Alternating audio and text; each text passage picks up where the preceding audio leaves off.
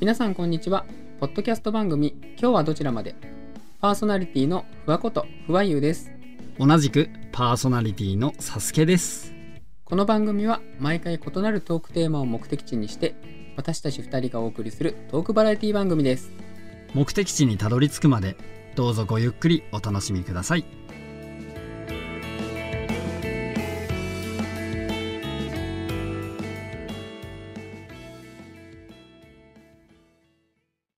はいということで前回に引き続きジブリ会第2回として収録をさせていただいておりますますはい、えー、と前回の冒頭にもですね触れたんですけれども、まあ、第2回から聞く方もいらっしゃるかもしれませんので一応アナウンスだけ入れさせてもらいますけど、えーとはいまあジブリのですね作品に対してこれから行われる私たち2人の感想というのは、えーあくまで個人の感想でございますので、 あの、はいえー私たちの所属する組織ですと か、えー家族ですとか、えー飼ってる犬ですとかにはあの一切関係ございませんということはあの 注釈させていただいてから本編入りますんで、はい、あのいやごご了承ください。 いる 今のえいやもう一応ね入れとかないとねもしかしたらね、はいはいあの犬宛てに脅迫が来るかもしれないそうですそうね。そう、犬の宛てにね。はい気をはつけましょう。 はい、ということで、わかりましたはい、本編の方はいにじゃあ早速いきましょう。い、行きましょはい、それでは次の作品となります。えっ、と、次の作品がですね、紅の豚ですね、う。うん。はでい。公開日が1992年7月の18日。で興行収入が、えー54億円と前作の、えー魔女の宅急便」から11億円をちょっと伸ばしているような状態ですね、はいはいははいい。でキャッチコピーは「かっこいいとはこういうことさ」ということで、うん。かっこいいキャッチコピーが ついておりまして、はいはいはいはい。はいまあ、これについてまた話していこうかなと思うんですけど、えーどうですか、サスケさん、点数は。サスケさんですね。紅の豚は100点でございます。同率1位が出てきた感じですね。ナウシカも出てきた100点でう。んあ、じゃあ、えっとラピュタが100点でしたもんね。ラピュタね。もうね、フワさん、かっこいいとはこういうことなんですよ。キャッチコピーをそのまま利用してきましたね。 雑。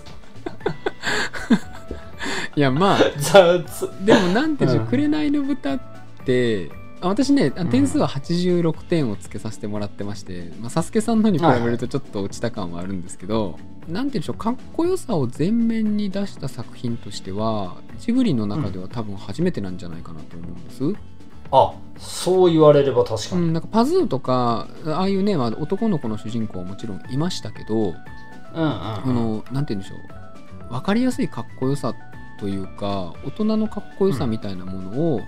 あえて描いてる作品っていうのは多分これが初めてなのかなという印象はあるので、もうこのキャッチコピーが本当に示してる感じはありますよね。そうですね。しかも、まあ、大人の男を描いたっていうか、豚だからね。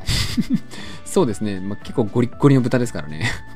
これなんかよく OK 出たなと思うんだけどまあ宮崎さんがなんか考えてるからね、これはね。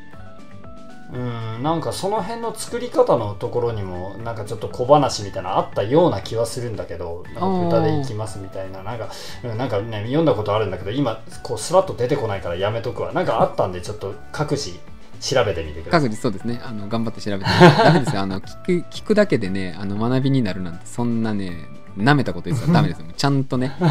ググるぐらいは調べろともうそんな私たちにエビデンスを求められても困ることもありますから頑張って聞いてくだ なんで急に中盤からツンになるのさいえいや そんなことはないんですけどちょっとたまには冷たねくない いやたまにはボケを挟んどかないとねあんま真面目でも思わないからね ちょちょいちょいちょい小ボケを挟みながらねいこうかなと思ってはいはいははいいやまあじゃあサスケさんにちょっと語ってもらいましょうかどの辺がどうだとかうんそうですねまあ100点つけちゃってるんでまあ基本的に褒めるだけになっちゃうんだけどあもうそれでいいですはいはいうんうん、そうですね、まあ、あの豚はね好きすぎてやっぱこれも何から語っていいのか分かんなくなる代表みたいなところがあるんだけど、はいまあ、やっぱ一番はキャラかなこの作品ってあの根っから根っからというか、まあ、頭の先からつま先までゴリッゴリの悪人って一人も出てこなくてああそうですねまあ空賊とかっていうねいわゆる世間的な悪者みたいなのは出てきますけど、うんまあ、うんうんなんか立場の違いというか生き方の違いぐらいの感覚ですよね多分ね。いやもうそれ以前にさ、うんほらあのー最初に人さらいをするじゃんまんま誘導団のやつらはあの女の子たちをねあのみんなそうそうそうチビたちをね、はい、連れてね、はい、でその時にねお前らはもう保育士かってぐらいねいいんだ よみたいなさあみんな乗ろうねみたいなもうあの時点でさ悪役として書く気ないみたいなとこあるじゃんそうなんですよビジュアルはね結構悪者感あるんですけどそうそうそうそう一人だねけ、めちゃなくんちかゃ仲間は仲間外れにしたらもうかわいそうだろみたいなことをそうそうそれそうそ積うみまあ込んでいマきまジ すからでねね。うん、いいやつなんですよね。結構ねあれはね笑わもう笑わせに来てるじゃん完そ全うにそうそうそうはい。だし、なんかね安心感あんのよあの悪役ってうんなんかあのージブリらしいキャラクター設定ですよね。そうそうそうそう、うんすげえこう空賊みたいなでなんなんつうんだろうねこう絶対にあーなんつうんだろう悪役としての書かれ方としては、はい命を脅かされるみたいな書かれ方ではなくて、ええうん、やっぱこうコメディだよねあの辺の流れってそうですね。まあそこに関して tips を挟むんであれば。あの当初ね、これ、えっと宣伝用予告映像っていうのを制作した時に、うんうんうんあの過激な空戦のシーンだけをつないですごいこう戦争ものっぽい、言ったらうん画面映えするね予告を作ったそうなんですけど、うんうんうんえーこれに関しては宮崎駿監督がですね激怒りしたらしいですね、へーそんなもののが書きたいんじゃないということでなんかそれはちょっとあんまり良くなかったみたいなんでだからあえてそのまあね戦争に関わるシーンも多いじゃないですか、まああの飛空艇であれ、えーうんまあねあのポルコがなぜ舞台になったのかっていうところであれ、ななんだけど別にそこが書きたいわけではなくて一人の男の生き方をか書きたかったという意図があるらしいですね。へえなるほどね、はいそっかそっかなんか脳みそ腐った男たちのための映画みたいなコンセプトだっていうのはなんかどっかで見たんだけ どあそうなんですか。そうそう脳みそがねなんか豆腐みたいになってしまった男たちがあねなんかダラダラ見る映画みたいななんかかっこいいなーって見るやつですね。 JAL の国内便だったかどっかのそうそうそうそう。あのね、それで映像流すための映画を作ろうみたいな話から広がって劇場公開しようみたいな話になったんだよね確かそうですそうですやっぱりあのこれ前回のね魔女の宅急便が結構跳ねたんであの、うんうんうんそもそも作る段階で結構プレッシャーはあったらしいんですよね。はいはいうん、なんかそういうこともあるしっていうなんか制作上の難しさみたいなのがある作品ではあったらしいですね。なるほどねはい、そうかそうかでまあそのキャラがいいっていうのもそうなんだけど、はいあの飛行機今言ってたさ飛行機の描写戦闘の描写とか疾走感とか、まあ、そのカットの生え方とかもそうなんだけどもうかっこよくてうん、確かに乗りたくなりますね、うんあれねそうそう乗りたくなるしあれね本当ああいう飛行艇っていうのはなんかね乗りたくなるんだよねもうもうねあのねポルコのねあの住んでる島あるじゃないですかあそこが好きでしょうがないですもんね、 わかるわかるわかるすごいいいで しょうあれいいよねめっちゃいいしさあと音楽もすごい好きであの軽快な感じの音楽とかもそうだしうん音楽もいいしさ、うんそのただ劇中の時代背景とかあと、はいベースっていうのは、はい確かね第二次世界大戦が起こる、まあ、ギリ前ぐらいのちょっと不そう穏な感じのですね第一次世界大戦後一応戦勝国となったイタリア王国がモデルになっていると言われておりますね、はいおうおうおういいねいいその tips 的なやつ、はいい、いねうーんと政権があのファシスト政権っていうところが、ええまあ、そのイタリアのねあの政権を握っててたはだいそのポルコはそのファシスト政権には非協力的であの空軍に戻ってこいみたいな話があったんだけどそういうのを断り続けてたりとかあそうですねはいはいはいそういう中でポルコにとってはねちょっと生きていくにはあんまりよろしくないあの、うんうんね、時代背景とか流れ方をしていて、はいまあ、ちょっとね自分の飛行艇をいじったりするだけで、ね、秘密警察がどうのこうのみたいなそういうのがねちょっとあったりとか、ありましたね不穏な感じではあるというかね、はいあの決して生きやすい感じではないんだけどそれを逆にあのポルコなりの生き方でね、うん、一本木でこう貫いていくっていうような書かれ方だよね。うんだからなんか登場人物全員がすごいこう遮奪で人生を朗らかに過ごしているというかあのうんだからポルコの船をね直しったりしたじゃないですか親う方んうんうが、んうんはいはいあんなんでも絶対ダメですよだって普通に考えたら こんな軍に追われてるような人間のね船直したらねなんぼなんでもちょっと言い訳立たないですけどうでもなんそうですかねそんなにね重く受け止めてないというかなんかはい生はいきはいはいたいように生きているそれはポルコだけじゃなくて出てくる人登場人物がみんな生きたいように生きてるからすごうくん晴れやかな仕上がりになってるのかなっていうそうだとこはあねりますねみんないいのよもうポルコもカーチスもジーナンもさフィオももうみんないいのキャラがうんみんな立っててすごくよくて、うん、であの戦闘のはかっこよさとか映えとかもそうなんだけどなんかこうポルコのその生き様の中に見る今言ってたほらかっこよさうっていうんのが主軸にやっぱすごいなってるなっていうのもあってはいでジーナとの関係とかねうんうんうんうんうん、そういうのもすごいいいしなんつうんだろうねもう本当に何回見てもいいなってすっきり見終われる作品なんだよねうんそうですねなんかこうメッセージ性が強いというものじゃなくてあうんのあくまでも「この豚かっこいいぜ」だけを永遠言ってくるよう な映画なんでなんか見ててもまあねそんなにいろいろ考えなくても済むかなっていうところは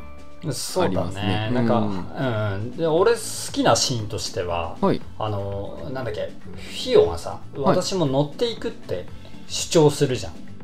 ああの無理やり乗り込んでくるところですよねうんうんうんはい私も行くんだとメカニックとしてこれついていかんとみたいな話があるでしょ、であのいやダメだってお前女だしみたいな、はいあの死ぬかもしれないんだしみたいなこうポルコはそういう忠告をするんだけどいや、まあ、その責任者としてみたいな絶対ついていくっていう話をしてはいでまあしょうがないからじゃあ分かったよっつって前の席をちょっとちょちょっと改造してねあそうですね乗せて機関銃をちょっと一丁外せみたいな話もありましたかねそうそう一丁下ろしてねはい、はいそうそうそうそうでまあお前のあの小さいケツでもその、ね、期間中の間は狭すぎだから一応下ろすんだっつって下ろしちゃったじゃん、ええええそうですねでまあ私のケツは見かけよりでかいんだっていう話をしな がら、ね、そういうちょっとね小芝居をやりながらはいはいまあ行くわけだけど、はい結局あれってさあのフィオンがいなきゃ飛び立てなかったじゃんそうですねあれはそうちゃんとねなんか仕組みみたいなのを教えてもらわないと厳しかったですそもうんねそうそうそうそう、うん、テスト飛行とかもねあ無事に飛び立てるか分かんねえんだぞっつってたポルコが結局フィオにその起点によって救われてちゃんと飛び立てたってあいあうなとるこほどろねはいはいであれ実はさカーチスとその後戦った時にはいあの弾詰まりを起こしちゃったじゃんマシンガンがあ、そうですねはいはいうん、で弾が出なくなっちゃってでガッキョガッキョってこうなんつうのあなんかあのね、薬莢を排出するやつをこうガッキョガッキョってやって、はいはでバキンって折れちゃって、はいはであの一見ね折れちまったフィオの尻のせいだっ つってて確かにありま したねいやそうじゃねえって で結局さあれであの一丁下ろしちゃってるからもうもう一個弾詰まりになるともう打てなくなるわけよ、ね、あそうですねそうそうでまあその仮にもう一丁あってってなってたら多分ポルコが決めてたじゃんあの試合っていうか、うん、多分戦いこはう翼とかね致命傷にならないところを打って、えー話としては終わりっていう感じでしたよね多分ねそうだね、はいはいまあ結局あのレベルの空戦やってたらあのーまあ死んでた可能性が高いんじゃないかなと俺は思っててあー相手がねそうそうまあエンジンとかぶち抜かなくてもあのぐらいのなんだろうほらい現代の車じゃないからさエアバッグとかついてるわけではないしもう墜落して死亡みたいなはいはいパターンっていうのはやっぱりすごくこう考えられるところではあって、まあ、ぬるい戦闘してなかったからね、はいはいだから、まあ、そう考えると俺フィオってポルコのこともカーチスのことも救ったんだなっていう見方はできると思うのあねーまあ確かに結果的にだけど後半に関してはフィオがその物語の主軸にはいますよねあのいろんな話うんうんうのんまあ起点になっそうだねて、で最後もね結局ポルコがねその豚じゃなくなったのかどうかみたいなところも絡んでますからね、うんうんうんうんはい、そうだうね、んでなんかさこれほらフィオと一緒にはいなんかあの夜語らうシーンがあるじゃん はいはいはいはいあのちょっと一薄明かりの瞬中でさ人間に見えるとこですよねそうそうそう、はいはい一瞬人間に見えるそこあそこであのポルコがさ弾を検品してるんだはけいど、はい一個ずつであの「ジャンク屋の野郎錆び玉よこしやがった」っつった瞬間、はいフィオがねポルコにちょっとキスをするシーンがあるんだはけいど、はいはいはいそこでちょっとこうキスをされてドギマギしちゃったから検品漏れを起こしたその錆び玉が詰まった説みたいなのがあるらしくて、えー、なるほどね あれね伏線になってるんじゃないかみたいななるほどね面白いなそれうんうんうんはうんでそこでその詰まったせいでまあ結局フィアのせいで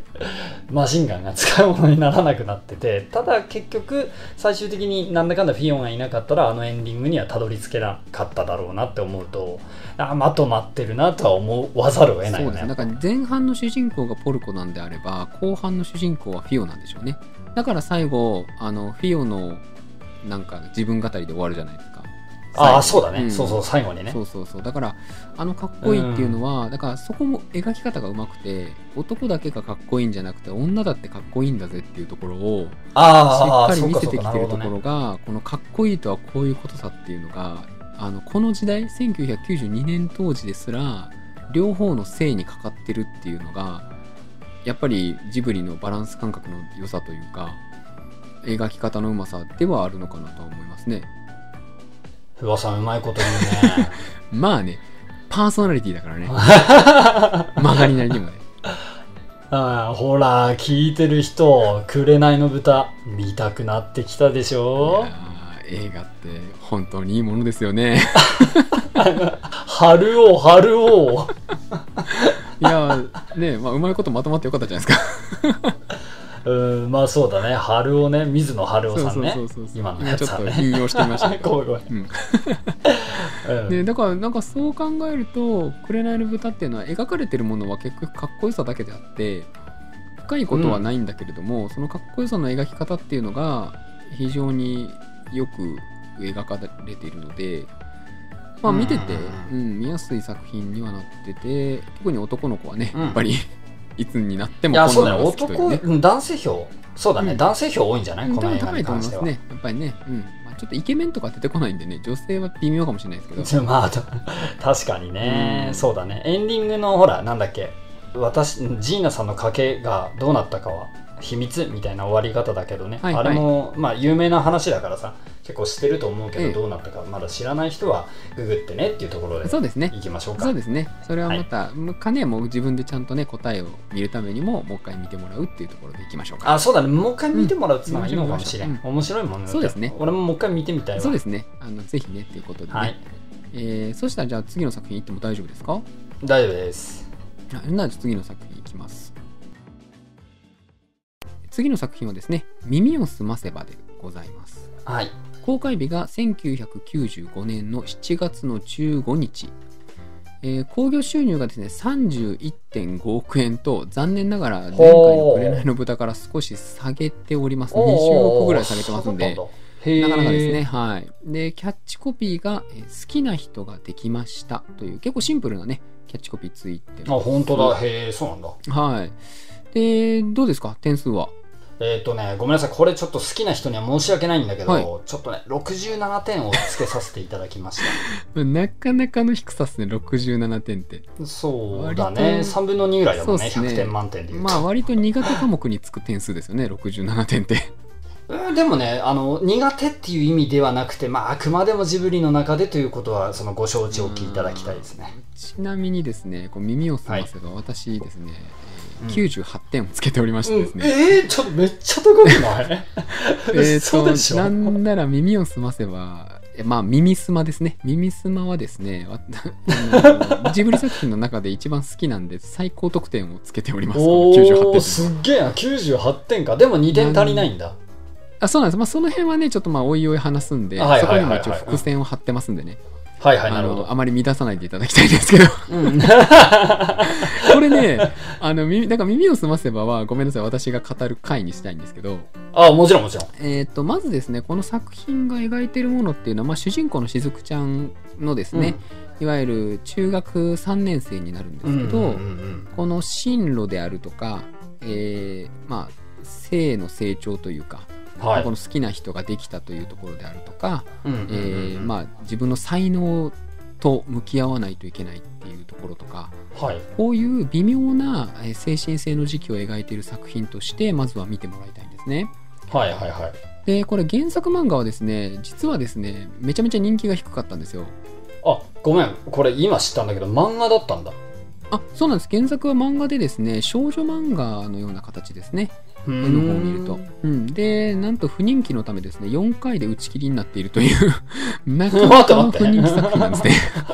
すっげえなそれジャンプでも10回待つのにねそうなんですよあの結構問答無用で切られてるんでそれがたまたま宮崎駿の目に留まって、えーまあ、打診が来て、まあ、多分ね宮崎駿としてもその自分が書くにあたって、結構やっぱり自分の脚色を入れたいタイプの人なんであうんうんうん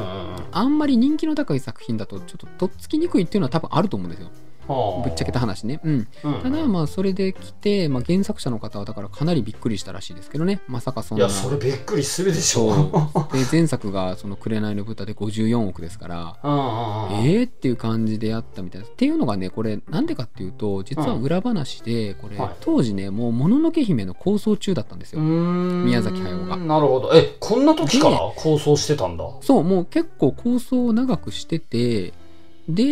ー、とそんな中でちょっとやっぱりその「もののけ姫」っていうののボリュームがすごかったんで、はいはいあはの新しいプロジェクトとしてこうスタッフ言ったら、うんそのメインとしてはまだ経験が浅いけどっていうスタッフの勉強の場としてこの「耳をすませば」のプロジェクトを進行させたなんて話もあるんですねい。なるほどねなんで多分あの作画コストがそんなにかからないようなあまり激しいシーンは使わずに淡々と日常を描いてるっていうような作品になってます。はいはいはいなるほどねで私が好きなのがねこれやっぱしずくちゃんのですねあの、うん人生におけるターニングポイントに寄り添うというか、うんうんまあ、まず好きな人ができてそこからもちろん変わっていくっていうところもそうなんですけど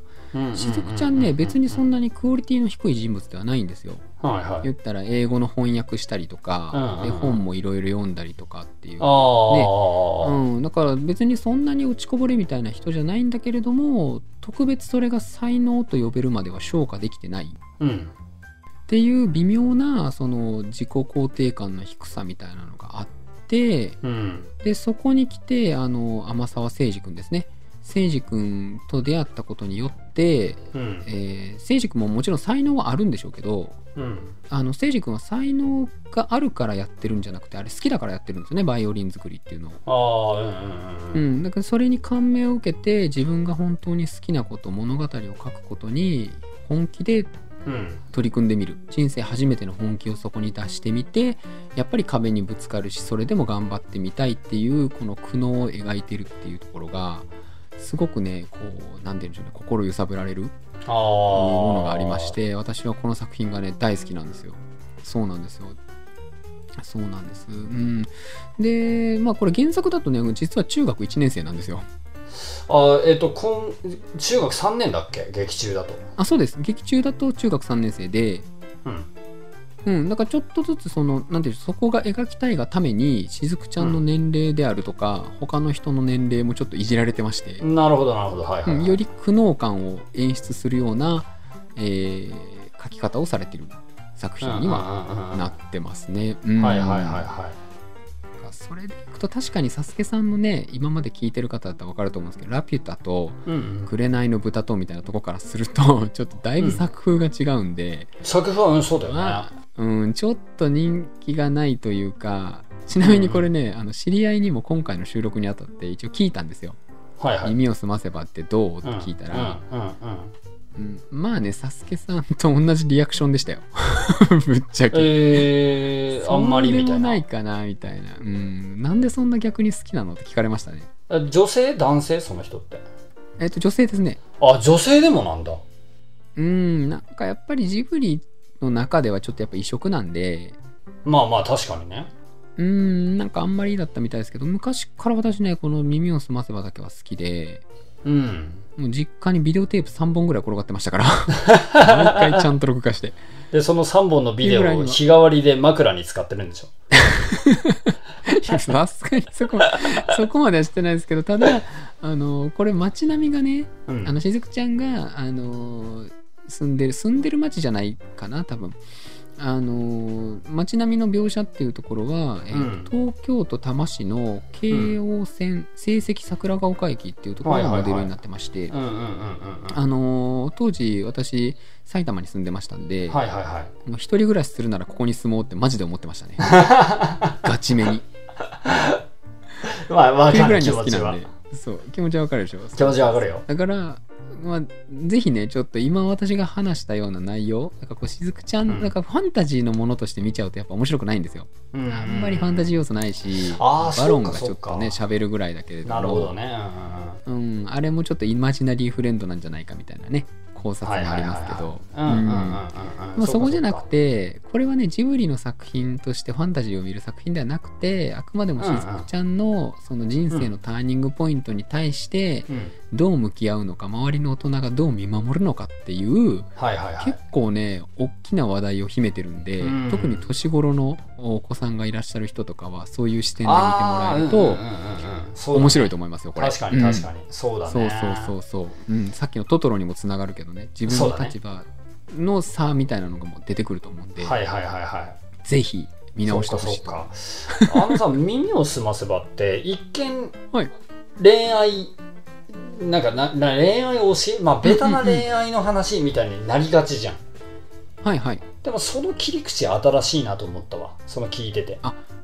そうですねあれはね恋愛ものっていうわけでは決してないんでなんかあ恋愛感情なんですけどうん、その男の子として好きとか女の子のとして好きっていうよりはうん、多分その進み方うんうん、というか、えー、だからしずくちゃんにとってはせいじ君が結構憧れの対象みたいなことになってるんでうんうん うんだからあれ実は確か声優さんだったかな2人の声優さんが、えーと話してる話によると多分この2人はうまくいかないで将来別れるって言ってましたからね まあそれはね気持ちわかるよ、そうそうだから好きじゃなくて憧れちゃってるからうん、憧れってねあのこれ名言がありましてあの憧れっていうのは理解から最も遠い感情なんですよねあーなるほどねそうだから多分続かないだろうみたいな話もあったんで恋愛ものとしてはちょっとね苦しいんですけどああそっかなんかほら、思いっきり最後結婚しようみたいな感じで終わっちゃうからなんかだからかなちょっと主張後のちょっとこう独語感じゃないけどそういう感じがなんか恋愛もの見たなって感じになっちゃあうーまあ確かにあれは誠司君がやらかしてる感じですよ ねまあ中3まあしょうがないだ中3の男子だよ言っちゃうよよ結婚しようとかまあそうだよねそこはちょっと甘酸っぱい感じあるよね そうそうそうまあ甘酸っぱいっていうか中3の男子なんかもうバカだから ね中3男子なんかもう末からくバカだから ねつか俺さなんかほら大人になるにつれてさ当時は別にいいと思ってた天沢くんのちょっとこうレベルの高いストーカー行動がさあれじゃん取り沙汰されるじゃんで例えばなあのほら好きな女が読むであろうあの本に先回りして図書カードに名前を書いて刷り込みをしておくみあたおい な互いにやってたやつ、レベル高っみたいな確かにね何せあの一番最後のシーンでもね会えるかなと思って外で雫って願ってたら出てきたみたいな ねだいぶレベル高いストーカーですよねそうそうそうそうストーカードは高いよかなりそうですねまあそこはイケメンだから許されてる感イはケメンだからそうそう許されそこはいいんだようんそうそうもう現実とリンクしてうてんまあ別にそこはいいのそようなんですよねうんそう、うんまあすべからくルッキズムはあるということで 俺耳を澄ませねばこそんなとこの映画で好きな部分に関してははいあはいのお父あさありんます雫のあはいはいはいはいはい、うん、があの説教じゃないけど雫にちょっとこうね諭す場面があるじゃんうん、うんうん成績落ちた雫にねうんうんで普通のお父さんだったら「バカ野郎何やってんだ」みたいなあのお姉さんが言ったようなさステんロうんうんステレオタイプのあの当時のお父さん像ってああいうの多かったんじゃないかなそうですねうん、うんやと思います何やってんだはいって、うん、っていうところなんだけどでもね雫のお父さんはこうなんつうんだろうねああのこ言った言葉でさ人と違う生き方をするのはやっぱそれなりに大変だぞみたいなことをこううん雫に言って聞かすんだけどそあれれがはね深いよね深いよね本当に深いわ今聞いても深いなと思うもんもう今こそそれで言ったら今こそだから見る作品でしょだからあのほらあえっと仕事会で語ったさ YouTuber とか好きなことみたいあなそう話しそたうじゃそんうそうあれにそうつながるよねまんまつながるだから好きなことを選ぶのは簡単なんだけれども、うんうんそれを続けていくのにはやっぱりそれだけの労力がかかってくるってういんうことうを、んうんうんだからなんだろうなああれはだから甘やかしてるわけじゃないんですよねお父さんは決して、うんうんうんうん背中を押しつつその行く道の厳しさっていうものもちゃんと提示してて、うんであれはただねそのお母さんとかお姉ちゃんが厳しいからうんうんあのああいう立ち回りができるっていうのはあると思うんですよ、はいはいはいはうん、みんながねなんか理解してるみたいになっちゃうとそれはちょっとやっぱ甘やかしてるようになっちゃうから、いうんそうだねうん、だから立ち位置としては美味しいよねお父さんはねあれうね。んそうだねやっぱり、うんまあ、そこのその思春期特有の私はやりたいことをやりたいんだっていうそのなんつうんだろうね、貫いちゃうというかもうそれ以外目に見えなくなっちゃうあの感じ、うんうんううんんそうっていうのそもうそそううでだしお父さんとかがそさうそれに対してどういうふうなケアをするかっていうのもなんだろう見本の一つになるんじゃないかなとは思うし、うんうんすげえなとは思いーますと思って見てたね。そうそうそうそれはすごくねいいと思うからうん今こそ、まあ、あんまりね語りすぎるのも野暮かもしれないからはいあの特にねそういうお子さん世代がいらっしゃる方なんかは今こそちょっともう一度見ていただいて、はいはい。えー、とそのね好きなことうんをやるうーということに対してのエネルギーであるとか、うんえー背中の押し方っていうのには少し参考にしてもらえたらいいね作品なのかなと思います、そうほらちこょんっなと点数上がった感あるでしょこれこんねうん、そうそうでもこんな風にさ締めるからあれだよ多分このポッドキャストジブリ第2回が放送された後には多分ね全国のゲオで耳を澄ませばがね貸し出し中が続出感すじらるれとているうまあそうなったとしたらゲオからいくらかもらおうかちゃんとロイヤリティをいただいいておかないですあねそうそうそうそうちゃんといただかないとねそう稼ぐとこね宣伝活稼いでい動かなだいかとらねうんそうそうそう今んとこ赤字だからねそうそう手出しがねまだ痛いか らね完全に完全に赤字だからね じゃあ大人の話で汚さないのこういう話を そうだねまあじゃ薄あもう汚い次の話作品にな行こうかもうねはいはいはいうん、次次行こうも次行こうも じゃあ次の作品行きましょうはいこの番組では皆様からのご感想お便りをお待ちしておりますご感想はツイッターでハッシュタグ今日はどちらまでをつけてツイートお便りは番組紹介ページのメールアドレスまでどしどしお寄せくださいトークテーマも募集しておりますのでよろしくお願いしますお次の作品はですね「もののけ姫」でございます、ははい先ほどちょっとはいまあ話も出ましたけれどもね、えーとうんうんうん公開日が1997年の7月の12日、うんはいうんうん興行収入がですねえなんと、えー201.8億円でございます うーん跳ねたねだいぶ跳すげねえたよ跳ねうんたねもうやばい何何倍えー ?6 倍ぐらいえーとそうですねサブ18なんでそうですね6倍ぐらいですね6倍強といったところですけど、うん、すっげえはいはでキャッチコピーはですねこれ皆さんご存知生きろでございますい、はい生きろあのポスターもね なかなかキャッチーでしたけれど、うんちなみにねこれ点数のはあが始まる前にあの耳を澄ませばがちょっとしょうもなくなっちゃわないように、少し情報を挟んでおきたいんですけど黙れ小僧黙らぬ 違うあのねこれねまず耳を澄ませばがさっき言ったようにちょっとあのもののけ姫までのバツナギ感があったのと、これねもののけ姫の力の入れようってすごいんですよはいはいはいまずね作画枚数原画の枚数ですよね、これがね、うんうんうん今までの従来作品のおおよそ2倍なんですよねおー2本作れるぐらい書いてるんだあそうですそうですでプラス、えー美術監督っていういわゆる、うんその美術面の、えーはいはいはまあ、監修をする人間を5人も採用してましてほわうんあの見え方見せるものっていうものにですね非常にフォーカスした作品なのではああの見応えのある映像っていうのが作られていっていろんなシーンが手抜きなく構成できているっていうのは、こういったうんもう単純な労力の暴力みたいなのが、うんあうんうんうんうんのあるので、そうんのうんうん201.8億っていうのの下支えにはなっているのかなとこういうとこは挟みつつあとさ、はい宣伝もすごくなかったいでしたかねわいや私あんま覚えてないんですよね正直やテレビでさすげえ見たよ「もののけ姫」の宣伝でしたっけもう当時めっちゃ見たわ公開前にはねすっげえ CM してたもんやっぱあー私まだね当時ねあの8歳とかなんでちょっとあんま記憶ないんですよねああそっか俺の方が若干上だもんねあそうなんですよ私の方がねあの若いんでそあー辺はそっちかょそっっかなとるジほェどネレーションがちょっと違うんでねジェネレーションそうだねそうなんですよであちなみに点数的にはどんな感じですかサスケさんはもののけ姫ね僕96点をつけましたあとあ高いですね96点高いっすよだこれちねんあのナウシカと、はいはまあ同格だよねいわば90このえ点っ、と数は、ナウシカが何点でしたっけ95点じナウシカそう95点あゃあナウシカより1点高いんだそうあのあ好み点この1点はああそういうことねうんうん好き好みでもう本当あ本当じゃあどっちかしか持ってけないって言われたらどっち持ってくみたいな話になったらもののけ持ってくってあぐらいあまあ確かに私ももののけ姫はね94点つけてるんですよでもだいぶ高いうんだいぶ高いあのーこれねナウシカより私もナウシカより2点高いんですけどこはれはいはい本は当いにはい好みでこれは一緒好みレベルで、まあ、どっちの作品をより多く見たいかと言われるともののけ姫の方が、まあ、好みかなっていうとところで94点をつけてるんで、まあ、じゃあ早速二中身に人のちょっと触れていきましょうかはい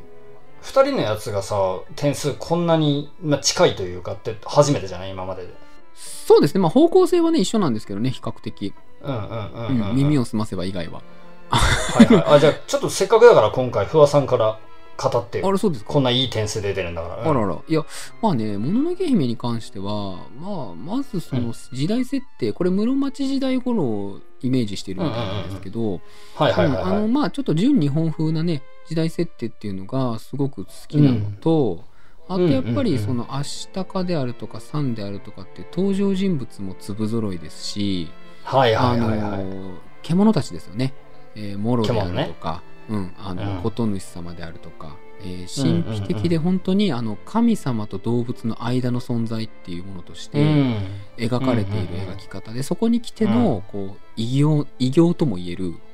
あの、ん獅子神様だから本当の神様の存在というか、はいはいはういんはいなんかそういったものも描かれていてこう、うんいろんなところに本当にしっかりと練られた設定というものを散見されるので、もう単純に作品としてのクオリティの高さっていうのがまず1点かなとは思いますね。はいはいはいはいうんうんうんでそこに来てのそのなんでしょう取り上げる題材としてさっき言った「生きろ」っていうね、うんうんところで、まあ、今までのジブリ作品に比べて命が軽いちょっと世界観ですね。うんうんうんがあるんですすけど、はいあのえっ、とまあその何でしょう命が軽いっていうところでいくと結構序盤からねあの死人が出たりとか血生臭さを隠さないそうだあねえてもう血生臭いですよっていうのを前面に押し出したちょっとグロテスクとも言えるはいはい描写、うんでそこにやっぱ作画枚数が従来の2倍っていうところがかかってきて、うん生々しい表現と、はいはいおどろおどろしい空気感でそれでも生きていく力強さっていうもんのんをんん描いているのがとても良かったなと思います。ああそうだねうん、いいななんか分析風の褒め方だったけどなんかもうもっとパッションで来いよいやまあそういう私ねあの根本的にはオタクなんで、うんアニメオタクなんで、うん分析系の話になりがちなんですよこういう話にるあとあそうなんだそうそう理屈こねてみちゃうから、うんだからそのただただ好きなんだよねみたいなのってちょっとなんかまあ強いて言うなうら、んうんうんえー、3は可愛いよね。もっとそこオタクっ好ぽきくなんだよなもう一回いや3、3萌えなんだよね。なんかダメだな遠慮が入ってるなまだいや、萌えってもうだいぶ死後だから。 まあだい言ぶうだよ。確かにそれはそうだ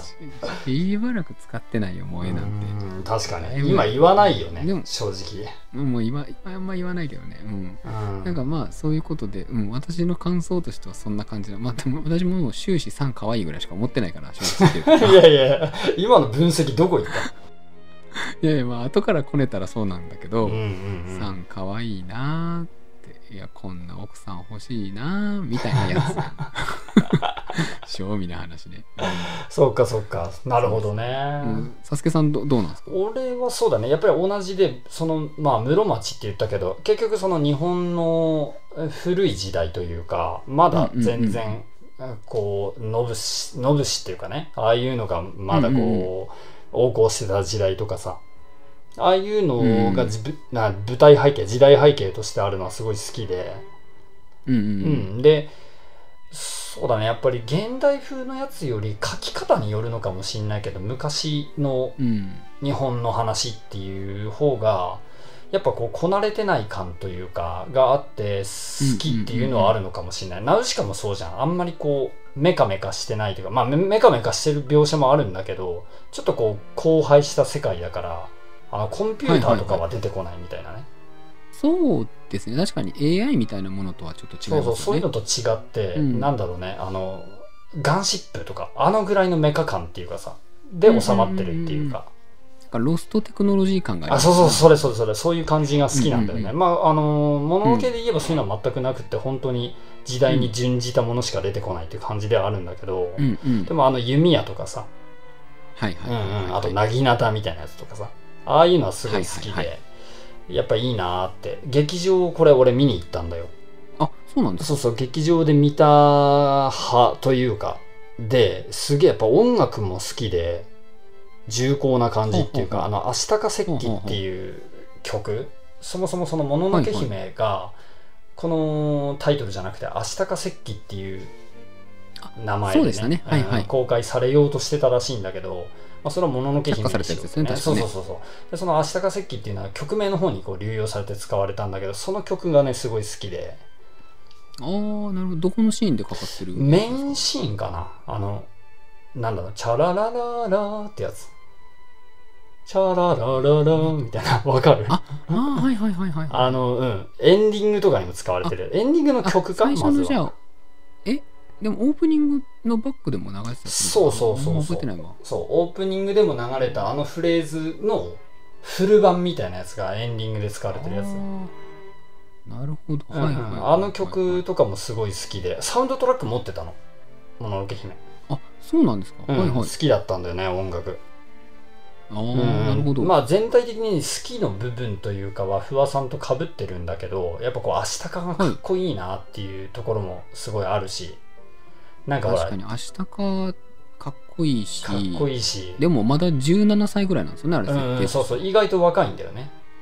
そうそう意外とね高校生ぐらいでね、うんうんはい、意外とほらちゃんと戦闘シーンもしっかりしてるし、うんうんうんうんあとほらあのなんだっけ邪気眼的な中二病感あふれるあの呪いが発動した時の足高の無敵感みたいな